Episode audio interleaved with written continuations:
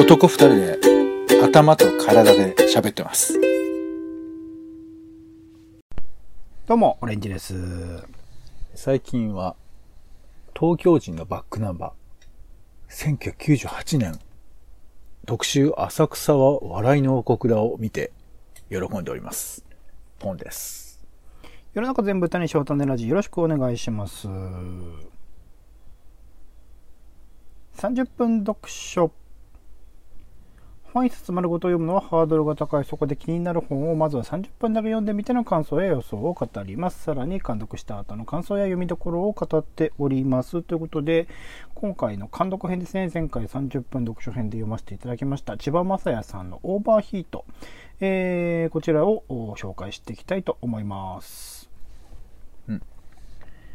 ということでですね、えっと、ここ数回に分けて、えっと、次の芥川賞、芥川龍之介賞ですね、来週の水曜日、えっと、7月の14日かな、発表になるものですが、それをま順々に読んでおりまして、えっと、一応最後の一冊というところでございます。こちらは、えっと、雑誌の新潮2021年6月号に掲載されていたものですが、7月9日に単行本も発売となっております。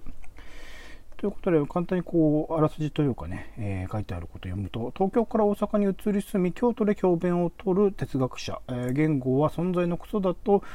つぶやきながら、あ言葉と男たちの肉体との間を往復する年下の恋人への死亡、両親の言葉行きつけの場、えー失われた成果である。大きな白い家、折り読みのツイート、僕を取り巻くじ、えー時間と人々を鮮やかに描く表題作というところで、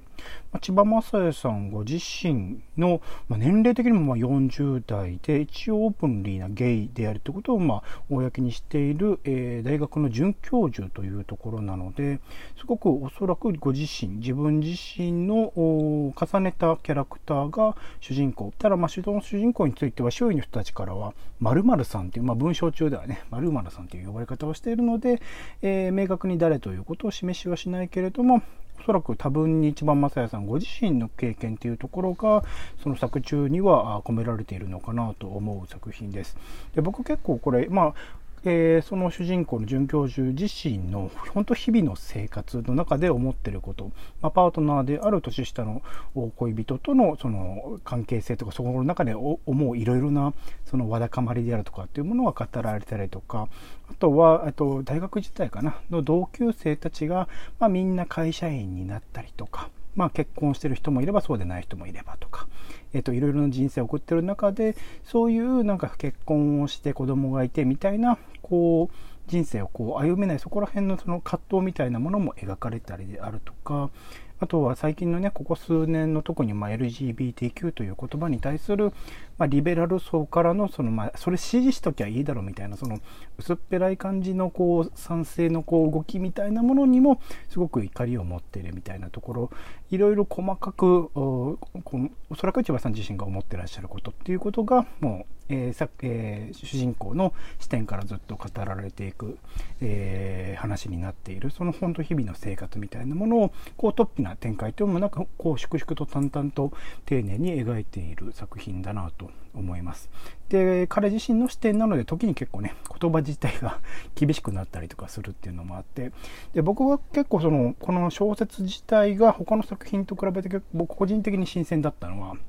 そのツイッターっていうものつぶやきっていうものをそのまま入れてるっていう、えーツイートした言葉みたいなものが文章で書かれて私はこうつぶやいたみたいなことが書かれてるっていうのがなんかまあツイッターというものを日々ね、え僕自身も日々、えー見る側としてもそうだし時につぶやいたりとかもしてたりしてそこら辺のなんかリアルな、まあ、千葉さんご自身も結構ツイート数が多い方なのでそこら辺のリアリティが込められていてあこれはなんかツイッター文学っていうとなんか意味合いがちょっと違うからツイッターツイートっていうものを小説の中に入れ込んだその作品としてはすごく新鮮味があって面白い。なんか説得力があるっていうところでもすごく面白い作品だなと思います。そのツイートをするに至るプロセスとかも書かれてたりとかそのツイートに対する反応みたいなもの。そこら辺のその何て言うんだろうなそのいいねがつくとかリツイートがつくとかっていうその反応自体の気持ちっていうのはなかなか作家さんとかツイッターとかやってても書くことは少ないと思う。まあエッセイとかで時に書かれてたりするのかもしれないがなかなかそういうもの反応にえーと、向こうから来た反応に対する思いみたいなものをこう細かに書かれている小説とか文章ってあんまり読むことがなかったのでそういうものをこのまあ物語の中であり、あもう全体的にはその、何て言うんだろう、まあ作られた創作ではあるのだろうけれども、なんかそこのリアリティみたいなものを感じられるっていう点ですごく面白い作品ではありました。まあなんかこの前の、えっと、岸正彦さんのね、えっと、三島由紀夫賞の候補作しかり、なんかこのぐらいの年齢の、その、まあ大学とかで教えてる方は、なんかそのトッピな設定というよりは、なんかすごく身近な日常的に見てきたことをこうこう積み重ねていろいろとねいろんな経験を多分されてきてそれをあの日々の生活、まあ、リアリティを持ってこう組み合わせてらっしゃるんだけどなんかそこら辺をあの描くんだなって、まあ、設定で勝負するとかあのトッピな展開とかっていうんじゃなくて本当粛々とその日々の営みをこう丁寧に、まあ、たまたまもしかしたら岸正彦さんと柴正也さんがそうなのかもしれないんですけどなんかそこら辺が共通するっていうところがちょっとも含めて、えー、面白いなと思ったりもしました。で、えっと、ここ5回ですかね、まあ、以前に紹介した作品も含めて、えー、まあ、芥川賞の作品を、えー、順に読んできたんですけど個人的にはあリー・コトミさんの彼岸花が咲く島が撮るのではないかなみたいなことを、まあ、まあ、思ってたりはするんですけどまあまああの結果はどうなのか。まああのおいおいこうツイッターとかでもよりちゃんともう一回読み直しての予想とかもしていこうかなと思っていますが、まあ、最後にねまたあの新しいその芥川賞というこの区切りがあるからこそ千葉さんのこの作品も読んだなというところはあったと思うのであの皆さんもまあ発表まで時間はないですがこの機会にぜひ芥川賞候補作っていうのもね読んでみどれもあの違った形で面白い作品でしたので、えー、おすすめでございます。というところでポンさんなんか質問とかありますかね？感想とか。うん小説の中にツイッターが出てくるっていうのは結構珍しいですか、まあ、僕もそんなにね、本数読んでないので何とも言えないんですが、うん、あんまりそういう、まあ、ツイートしたみたいなことは言う、あの、書くかもしれないけど、わざわざそのツイートとして書かれた文章も含めて入れる、うん、かつその後のなんか前後のどういうふうに気持ちで書いてるか、あとその反応に対してどう思ってるかみたいなところまで、あの、含めて書いてるのそんなにないんじゃないかなと思います。なんかこう、手紙を書いたとかさ、電話をしたとか、うんうんうん、まあ、テレビを見たなんて、多分暇つぶしみたいな表現の代替で使われるようなイメージが強いですけど、うんうん、映画を見るとまたちょっと違うじゃない？テレビを見るって。そうですね。他にすることもできないしっていうのはね、ありますよね。なんか、もちろんこのね、ステレオタイプなあの、イメージで、紋切り型でそれを語るのもつまらないんだけど、でもその行為は何かを、えー、指し示してるみたいなことって、割と当てられるとは思うんですけど、ツイート、うん、あ、まあ、ツイッターを見るとツイートするっていうのは、これ、まあ、結構複雑というかさ、様々な感情とか動きが込められるパターンがあると思うから、うんうん、結構こう、こういう時にツイートするっていうのがさ、固定化できないイメージもあるけど、文学的にはどうなんですかね表現するときって。本当に一個一個違うって感じになるのかな、うん、えっ、ー、と、ツイートする言葉自体がってことですか？まあ、言葉っていうかその、ツイートする人を描くときに、うん。どんな心持ちなのかなっていうのは、めちゃくちゃ微妙には違うとは思うんですけど、うんうん。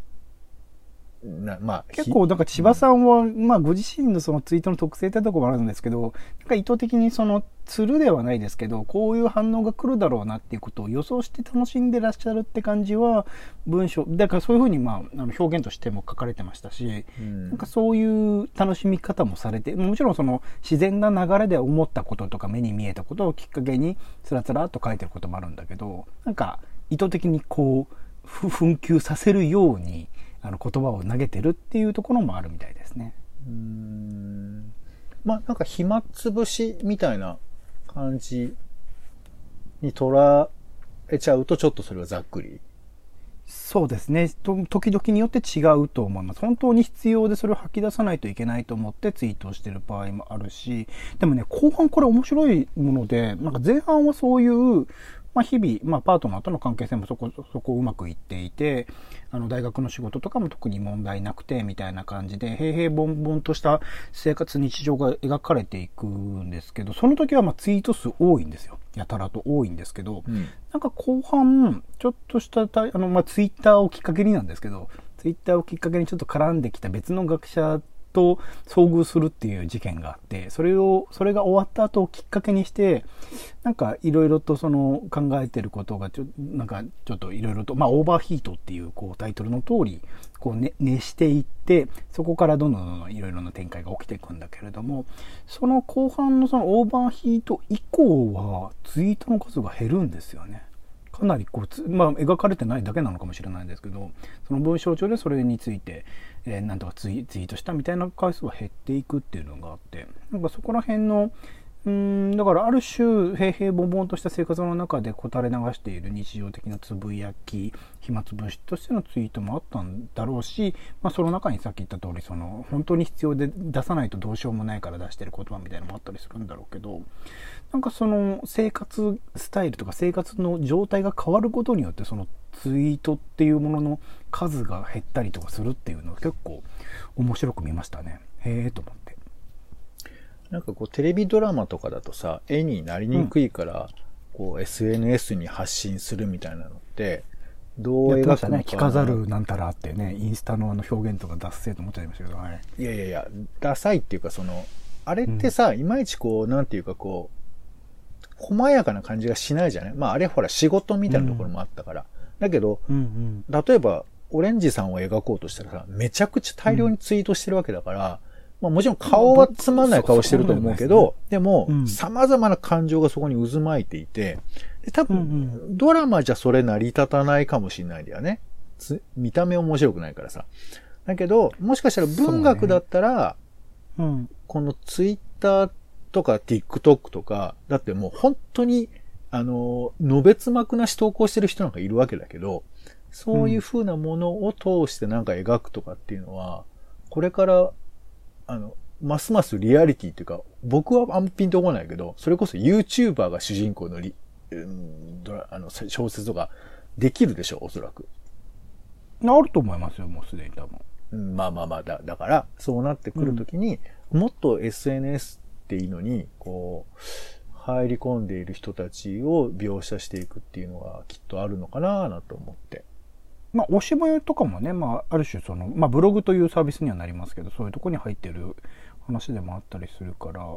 ろんな形でそうですね、SNS っていうものは生活の中にもう完全に入り込んでる人は入り込んでいるので、それの描かれ方っていうのは多分多様になっていくし、まあでも映像でも多分ツイッターら、本当息を吐くようにツイートをする人っているので、そういう人たちを描く小説とかっていう、あ、違う違う、えっ、と、ドラマとかっていうのは、あの、孤独のグルメ形式でできると思いますよ。そこそこ面白いと思いま思いますよ、それは、多分。うん。うん。はい。終わりです。ありがとうございます。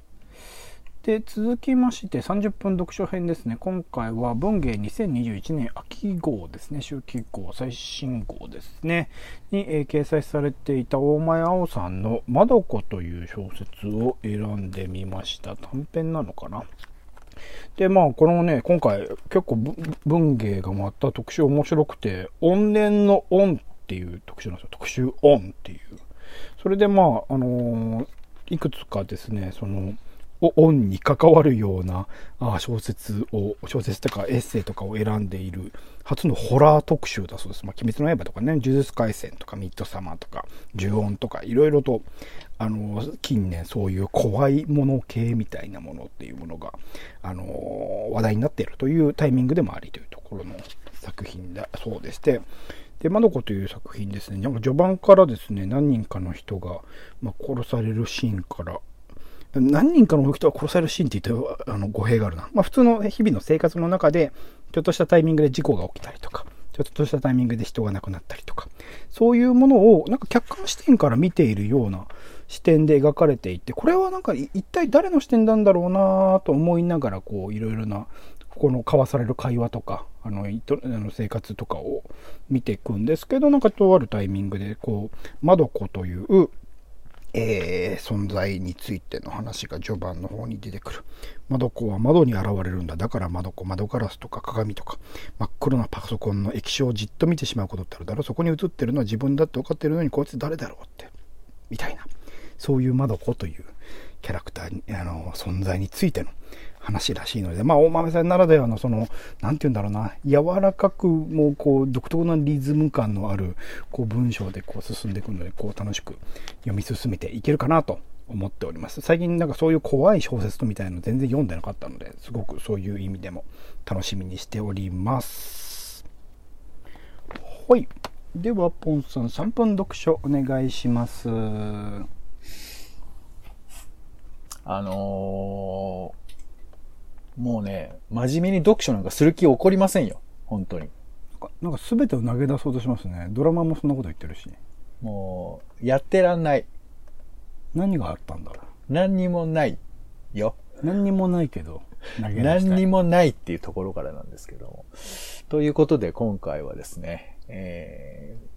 コング対ゴジラ記念ということで。記念ね。まあ多分映画は見ないかもしれませんけど、えー、新映画宝庫、ボリューム1、モンスターパニック、新空想生物大百科、えー、2000年に出てる、えー、ムックですね。これはまあ古本では買うことできると思うんですけど、まああの、私の大好きなお菓子本ということでご紹介したいと思いますけど。ななんつ、まあ前も言いましたけど、その、読書には、やっぱこの手強い読書と、なんかこう、気がついたらこう、一袋スナック食べちゃうみたいな感じの読書とありまして。私のこのモンスターパニックはですね、あの、スナック食ってるみたいな感じで、ずっと見てられるんですけど、まあ、とにかくあの、モンスターが出てくる、いろんな、まあ、古い映画いっぱい、だから、キングコングって映画あるじゃないですか。はいはいはい、キングコングって映画も結構何種類もあるんですよ。うんうんうん、本当にあの古いあの、えー、これね、一番最初に出てるのは1933年のモノクロ100分だったりするんですけど、こういう風なものとかを眺めては、いいなってこうずっと思ってるっていうね。あ、こんなの見てないなって。うん、コングの復讐、キングコングの逆襲とかね。なんか、あの、ラリーハウゼンのあの、ストップモーションアニメみたいなのとか、あ、こういうのやってんだな、みたいな。なんだろう、こういうこと見てるだけでも、日がな、もがなずっと過ごせるっていうね。こういう、うん、こういうの興味ある？オレンジさん。いや、興味ありますよ。結構だって、あの、コング対ゴジラ、が、じゃゴジラ対コングか、正確には。え、もう、あの、結構早い段階見に行ったぐらいですから、怪獣もの好きですよ、なんだかんだこの古い、古いことがさ、いっぱい載ってる、古い映画わーっていっぱい載ってるようなとか、こういうの買ったりする？あんま変わんない。これ図鑑的なやつ。もう本当俺こういうの楽しいんだよね。なんか、あ、ノストラダムスの大予言載ってるとかさ、ちょっとそういう、そういうのが楽しくてしょうがないんですけどね。ほとんどは見てないんですけど、映画ね。これ見てるだけで、あ、ドクターモロの島、あ、乗ってんだ、みたいなね。あ、リメイク版はそこでも、そこまででもないなとかね。そういうことを見ながら楽しいんですけど。のモンスターを見るのか。いい回ですね。豊かですね。なんだろう。まあ、はい。あの、きっと皆さんにもこんなお菓子本があると思いますんで、うん、これからどんどんお菓子本をね、えー、紹介していこうと思います、うん、いいじゃないですか。3分で読めますからね。うん、いいと思います。終わりだよ。はいうん。続いてでは、ポンさん30秒読書です。よろしくお願いします。もう、めんどくせえな、ほんとな。えっ、ー、とね、独学大全っていうね、本をずっと読んでないけど、はい、もう700ページ以上あるんだけどさ、うん、全然進まないのよ、本当に。進めてねえだけだ、それ。進まないんじゃねえよ。えー、今回は144ページから145ページですね。えー、うん足がかりとなる習慣を選んで、それを使って何かするということで、多分ご飯食べるとか、歯を磨くとかっていう風な、いつもやってることのついでに一個多分単語を覚えるとか、うんうんそういうふうなことやったらどうかっていうのが週刊レバレッジということなので、おうん。えー、じゃあ、それをしないところから始めよう。よし。先週のや。戻っとる戻っとる。はい。以上です。積み重ねてほしいな。やんないよ、一回こう戻すのやめてほしい簡な。単にね、なんかやるとかね、そういうのはもう、あれだよ。あの、意識高いやつにお任せだ。はい。さすがに独学大戦が言ってることぐらい従ってくんねえかな。ねえ、わかりました。じゃあ、戻るってことで。すごろくみたいですね。はい。続いて、ポンさん、読書ニュースお願いします。はい、読書ニュースでございます。えー本にね、まつわるニュースをピックアップしていますが、